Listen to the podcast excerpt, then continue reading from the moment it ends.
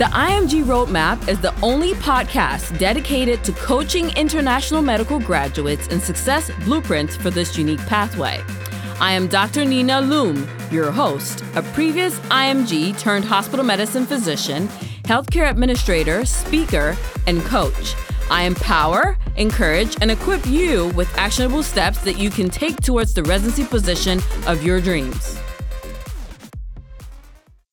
Hi, guys. Welcome to another episode of the IMG Roadmap podcast. Today's guest is Dr. Mushmoom Khan. She's a family medicine resident, and uh, we have some similarities in where we went to school. But I wanted to go ahead and introduce herself. Welcome to the podcast, Dr. Khan. Can you tell us a little bit about yourself? Hi, thank you so much for having me. As you said, I'm Mushmoom Khan. I'm a family medicine resident currently in my third year in New York. I'm very excited to be on here and just talk to you a little bit about my journey. We're both international grads and I love following along and seeing your posts and, you know, being inspired by you as well.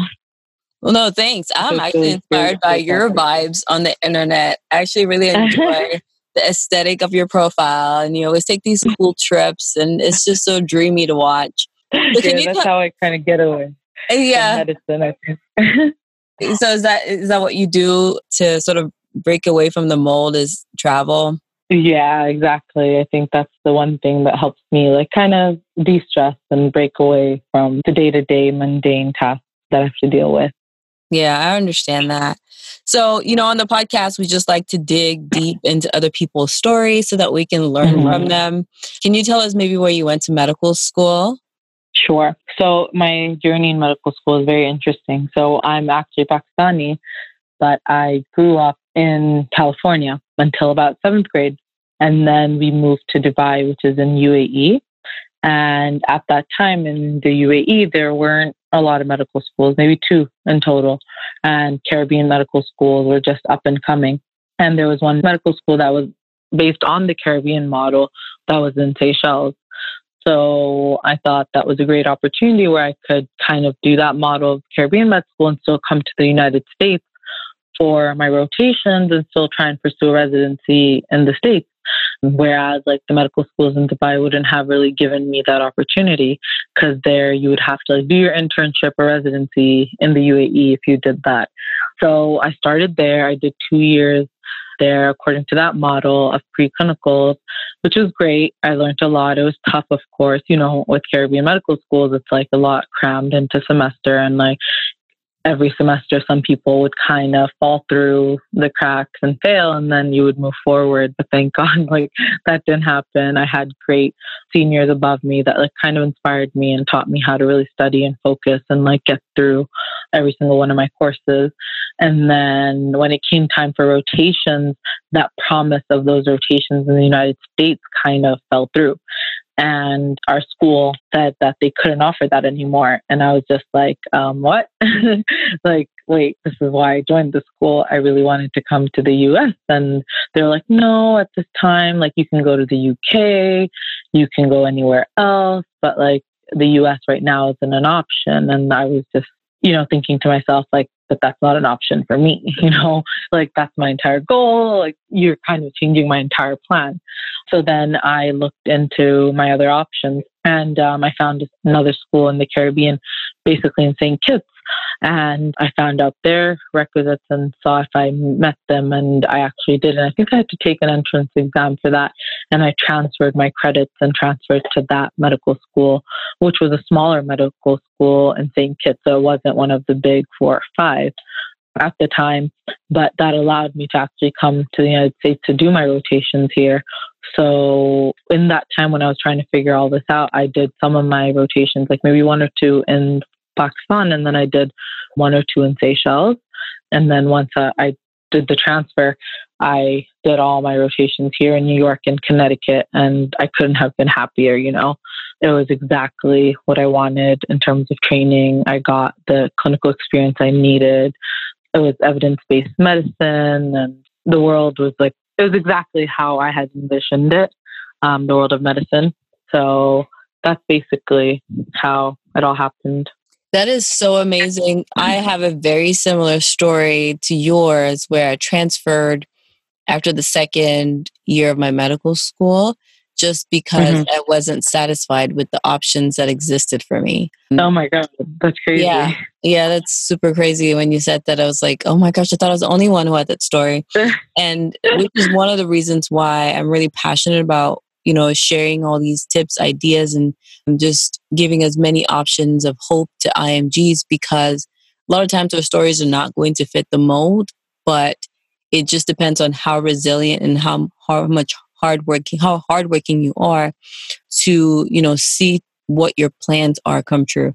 Like you really have to just kind of be persistent. And it's it's pretty interesting that you said that. Of course, both of my schools were in the Caribbean. Sounds like you were in Seychelles and then moved to the Caribbean, but still under the mm-hmm. same curriculum.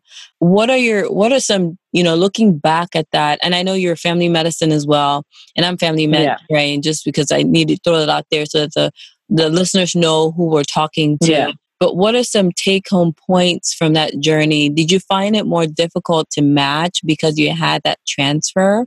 Did you find did you meet any obstacles because of that? So I think it wasn't the transfer per se that caused the problem. Looking back, I didn't know that which Caribbean medical school you went to mattered that much, you know? Like I didn't know that the top three or four now that are known that at that time that you know they were also very well known and that now when programs see them they're like oh they're from that caribbean med school oh they're great i thought at that time all caribbean medical schools were the same because i wasn't from here right? Because i was from a different country so i didn't know the perspective people in the united states had about the caribbean medical schools. So now that i know that if i were to give anyone advice now looking to go to the caribbean medical schools and now that I have friends that have gone to those big four medical schools and have had no difficulties at all, no matter what step scores they had, just because they went to the big four Caribbean schools, they're basically treated like they're American grads. But the difference is they're also US citizens, so that makes a difference. So I think that's very important is like the reputation of the school you go to in the Caribbean matters a lot. I agree. It like the more you share about your story on here, there's like more and more similarities that pop up. Yeah. It is so true. And, you know, a lot of students reach out to me and they ask me, you know, should I go to school in the Caribbean? And the first thing I always tell them is just don't go to any school in the Caribbean. Yeah. Because, you know, mm. what, what a lot of people don't understand is foundationally, there have been schools that have existed for decades. And so those yeah. schools have ex- they've created for themselves a track record of success. They've placed resident yeah. programs for literally decades. And so when you come yeah. in and you find the newer schools that are maybe more business oriented compared to academically focused, then yeah. you're more likely to fall into the pit of not getting solid rotations, which can result in lower step scores or not exactly. being prepared for the boards. And that's what results in you not matching. Exactly. So it's really important and, that, yeah, yeah, go ahead. Sorry, no. And you don't know that. Like as an outsider, when I was transferring even or before I started med school, I didn't know that. Like I didn't know those were the things to look for. So now at least you and I can tell others that these are things you need to look for like where are these people graduates going? Like where are they matching? What kind of rotations are these schools offering? Because at that time i didn't know that i'm supposed to look for these things. Like the only thing i looked for was oh are they offering rotations in the united states? You know are am i going to get us clinical experience? Because that's all i thought that mattered. But no because my us clinical experience was in hospitals that didn't have residency programs. So although i had tons of US clinical experience. When I finished my medical school, all my US clinical experience didn't matter because I had no leads. I had no one to vouch for me saying I was a great medical student and I was going to be a great resident because no one was affiliated with the residency program, you know? Whereas all these other medical schools that have been around in the Caribbean for longer, they have their students placed at, uh, at hospitals that have residency programs where they showcase and sub-I words that I didn't even know what they were until maybe I was an intern. Yeah, yeah, yeah. I mean, you're right. You're very right. I I had the very same experience. There were so many things I did not know about until I got into residency, even about yeah. this whole process. And I never really talked about this as a resident either because I still was trying to understand it. and you know, it took me three years and probably being chief to really retrospectively analyze what happened in my life and then make sense of it. And and I think it's important for those listening that are still coming up is one, if you if you haven't heard anything, if you're just joining the podcast a little bit late, one, Dr. Khan is sharing with us, it's important to research the school that you're choosing to go to. It's important to do your homework as far as look for success records from that school. It's important to select clinical rotations at sites that offer either a residency program or some kind of academic affiliation so that you have one, an educationally potent rotation, or you get the opportunity to act as an intern while you rotate there, which is a great way to showcase yourself when exactly. you're in the whole process. So I mean, she's dropping some gems tonight, and it's it's pretty crazy how similar our journeys are. I didn't know about sub yeah. I was an intern, and then I had a sub I, and I was like, oh, that's what that is. uh-huh. Yeah, I didn't know what that was until I saw sub I's and fourth years coming to my program when I was an intern. And I was like, oh, wait, what? This is a thing? And like, I would be applying, and to be honest, I applied twice after med school, and I had like honors in every rotation. I had honors in my pre-clinicals. I had great grades all throughout med school. So to me, I couldn't understand like why isn't anyone really looking at me? Like why doesn't anyone see that I'm a great applicant? I have U.S. clinical experience, but I didn't know who I was being compared to. You know, so you don't when you're not exposed to it, you don't know what the playing field is really. Right, right. And and in this residency game it's important to understand the competition, right? Exactly. Yeah, because your your application could be good all by itself. IMG's listening, yeah. listen to this. Your application could be great all by itself. And just by virtue of the fact that you're a doctor, chances are you have a good application but you have yeah. people that have way better applications. And so exactly. what you need to be looking at is to compare with them on a, on a playing field. So that could be, you know, one with board scores, 2 mm-hmm. it could be with clinical experience. So like, like I said previously, rotating at places that actually matter. And then three, you know, the letters that you get, those grades that you get during clinicals also go a long way. And then your personal networking. I mean, your character during rotations, because those are the things that people remember. People correct. always remember how That's you made them feel. Right. So you want to always, yeah. So you want to build up your portfolio so it's just not a good portfolio, but that it's equally competitive yeah. to those around you. Yeah. And also how dedicated you actually are to medicine because as international grads, it might take more time for you to match compared to an American grad who might who will always match the same year. Why when they're in their fourth year, like it took me more than two years to match.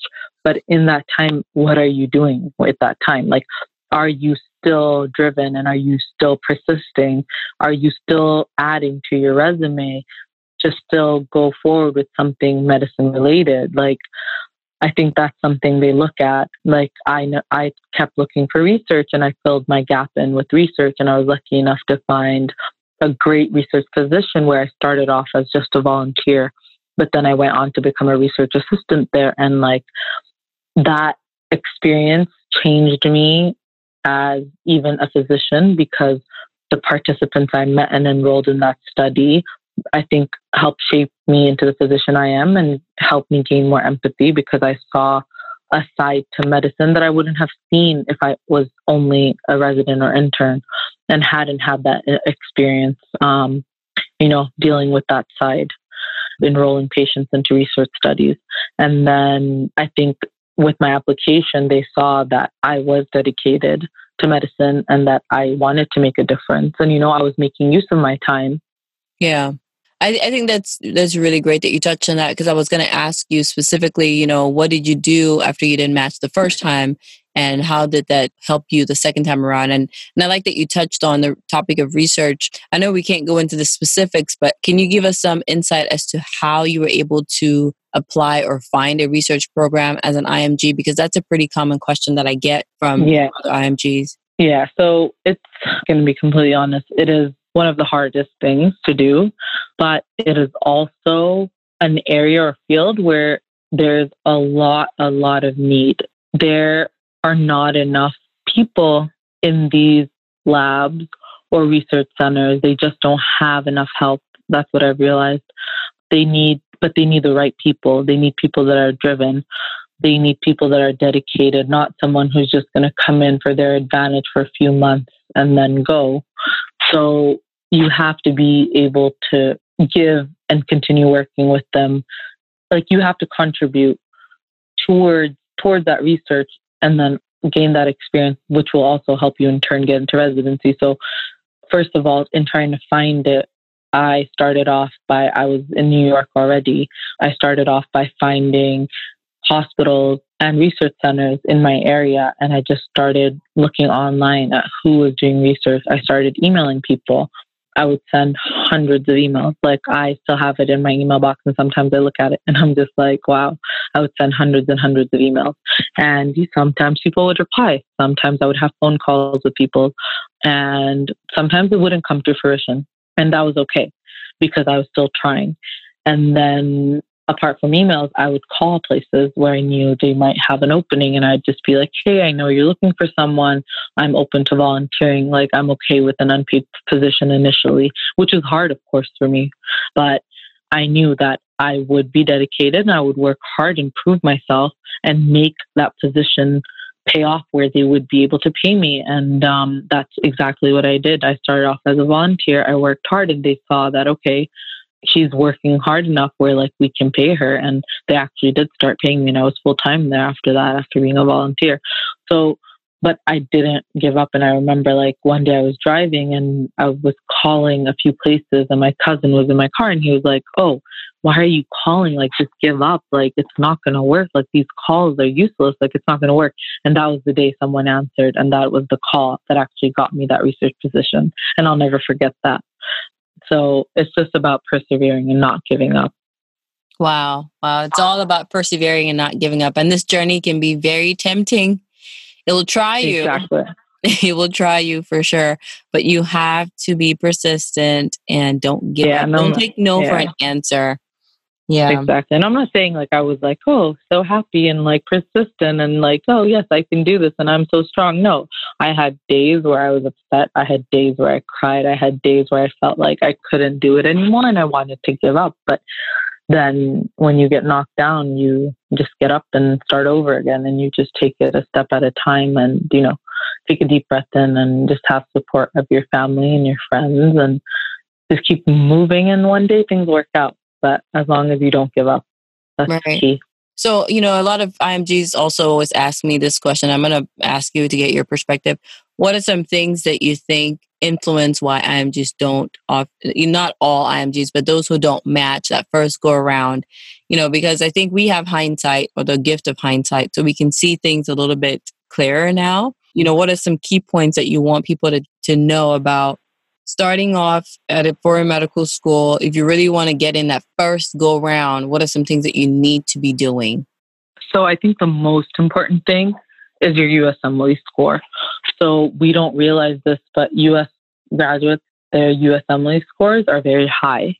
And it's easier for them, I'm going to say that, because their whole system or their entire program is based on the USMLE, right? Whereas if you're an international grad, say coming from the UK or India or wherever else in any other country, you're not being taught to take these tests. Your questions throughout medical school are not based on these tests.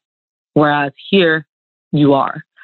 So their scores are much higher. So first of all, to come to that level of a level playing field, your score has to be very high. And you just have to do your practice questions and study hard and you know just be consistent with that. So that would be the first thing because a lot of programs do filter you based on your score and a lot of specialties that's the first thing they filter applicants on is scores. I know a lot of programs even very competitive programs that filter through scores and have filtered imgs and so they're not biased towards just that you're an IMG an American grad. I think the bias comes in with the USMLE scores, firstly. And then after that, I think US clinical experience is important, but it's not to say that it is the number one priority. I think if you have a great USMLE score. And if from whichever country you are in, you have great experience, you have your extracurriculars, you have your research in that specialty that you want to pursue, and you have a great letter you have great, I mean, letters of recommendation, a great personal statement, I think that you can still get an interview. But I think you really have to, your application has to show why they should choose you over someone that they've worked with or to give you a chance along with someone that they've worked with and know they can trust to be their intern next year, you know? Yeah, yeah, definitely. Definitely agree. Wow. So, you know, before we get off the call, we like to know any final recommendations that you have for us. Say, you know, when we first get into residency as an IMG, what are some things that were that you were learning during that first year that you know you probably would have known if you had been a US graduate or any tips for first year survival? I would say get help from your seniors, your peers. Don't be afraid to ask questions. I was probably the most annoying like intern, but I had a very, very good senior. And that senior is now my attending in my hospital. And he graduated last year. Now he's an attending. And he's still, I still ask him a million questions when I'm on call if I'm confused with anything. But I used to tell him when I was interim, I would be like, I'm sorry, but I'm going to ask you a hundred questions. And it's just because I want to learn and I want to make sure my patients are safe. But not only should you ask questions, you should look it up. Don't be that person that only asks questions and then puts the orders in and then that's it. Like if you ask a question, you get the answer, you should look it up and read about it so that you don't ask that question again and so that you know why the answer is that answer. You should be continuously reading. And I know it's hard to read, but I would try and up to date everything as I would see it because, of course, you don't get time to read when you get home. It's easier said than done. So, as I would get an admission on stroke or CHF, I would look it up on UpToDate and quickly skim through it. Then later, I would, if I would get time, I would read it more in detail. And I think UpToDate is probably the best resource because it is evidence based medicine. It is different than what we probably learned in other hospitals if you're an international grad or even if you did rotations a couple of years ago because the guidelines change continuously. So UpToDate is probably like the Bible for intern year. And as long as you double check yourself with that all the time, you will not make mistakes. And as long as you take the guidance of your seniors and attending. Yeah, yeah, definitely. I, I love UpToDate. I use it even as an attending. Yeah. Um, it's such a great resource. And I think it's important for MD to remember that after all you've been through, you've built a lot of tenacity that intern year is going to be a breeze, in my opinion, uh, compared to the stress yeah. of having to hustle into it. So exactly. definitely a strong point. And don't, yeah. And don't be complacent. Don't fall into routine and the monotony. It's very easy for us as human beings to get very comfortable and forget that we work really hard to get where we are. We kind of think that, you know, after a few months, it's like, oh, yeah, we're in residency, and we kind of, you know, start taking it for granted. But always try and reflect and remember where you started and where you came from because that is one thing that keeps us grounded and humble. Absolutely. So you mentioned one thing, and we just like to delineate on the show, really asking specifically any tips for non-US IMGs. Do you have any expertise with that, any personal experience, or would you consider yourself more of a US IMG? And this is more in relation um, to visa types and such. Oh, I'm a non-US IMG completely. so sorry, what question was that? So, you know, we're asking for tips regarding visa types, particularly, you know, I get questions of from I'm a non-US MG as well, and I get questions about people that are worried about maybe the J1 versus the H1B. Oh, yeah. Which is better? Oh, Why God. would you pursue one over the other? Oh my God. Okay. Yeah. So the visa process is the bane of my existence at the moment and is as is of everyone's existence, I'm sure. So I would say everyone should try and get the H1 and a lot of programs are open to that now. I've realized. So if your program offers you the H1, you should 100% try and get that because after you're done with residency, it really does make the transition to a job much easier because currently, like I'm on a J1 and I'm looking for jobs and it's not easy, trust me. Um, you're very limited to the areas, to the jobs, everything. And then, but I understand a lot of programs don't offer that. And I also understand with the H1, your spouse cannot work. And that is why I had to choose the J1 because my spouse, of course, needed work authorization to work because I didn't want to halt his career.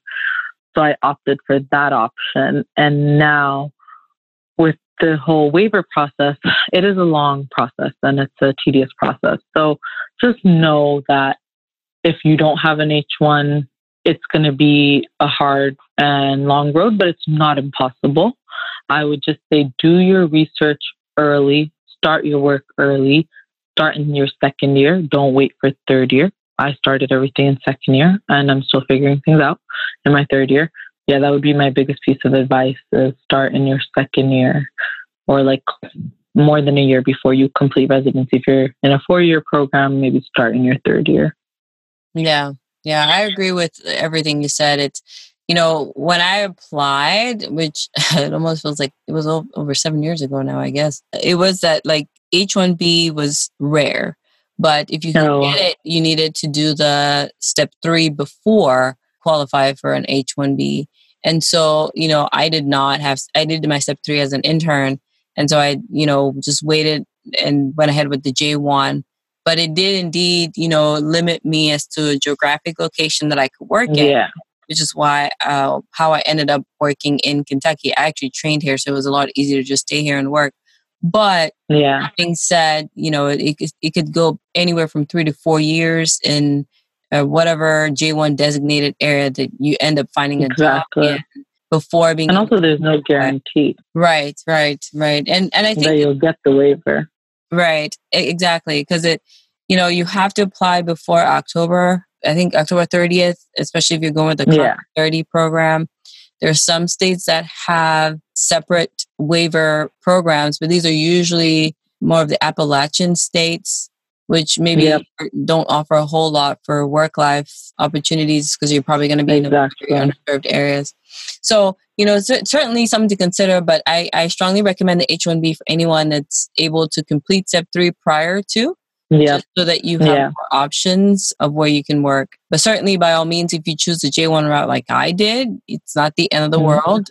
You'll still get. Yeah, it's not the end of the world. It's just more tedious yeah. do more homework yes, be prepared. Absolutely. absolutely. You have to be very, very well prepared. And immigration attorneys do help as well with facilitating that yeah. process. So, and a lot of employers are good about, you know, getting you sorted out. If you, if you find a good employer, they'll they'll help you figure it out. But of course, you have to do your research and be your own advocate because there's there's always exactly. room for you know opportunists out there. Yeah, exactly. Correct. Well, we're almost at the end of this discussion. And any final words for us? Like, where can we find you on the internet? Because there's going to be someone that has a very similar background to you that maybe just is like you, a Pakistan person from Pakistan that has been or lived in the UAE and then moved schools. Like it's so yeah. weird how that happens. But so you know, crazy. where can they find you on the internet if they want to connect with you?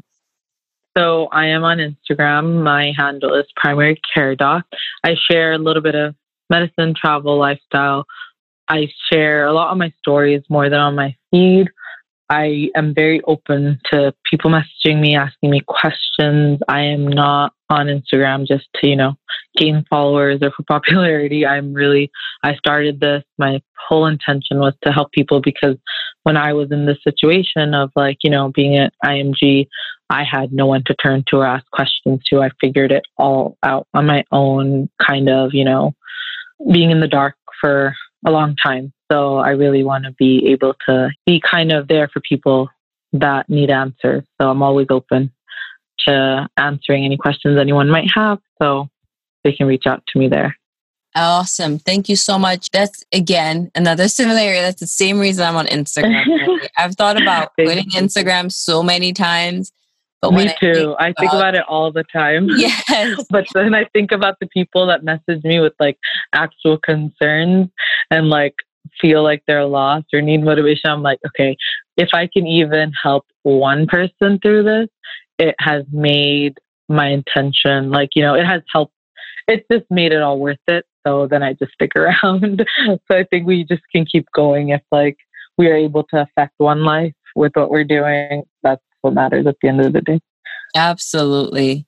You are such a blessing to all of us, and we appreciate your time. No, thank you. I'm so glad we connected, and then we have so much in common. I hope we get to speak a lot more soon. And um, yeah, thank you for doing what you're doing because you're doing exactly what my intentions are. But I really have not been able to put all this out there, all this information. So I'm really glad you took the time to speak to me and get my story out there as well. Appreciate it. It's my pleasure.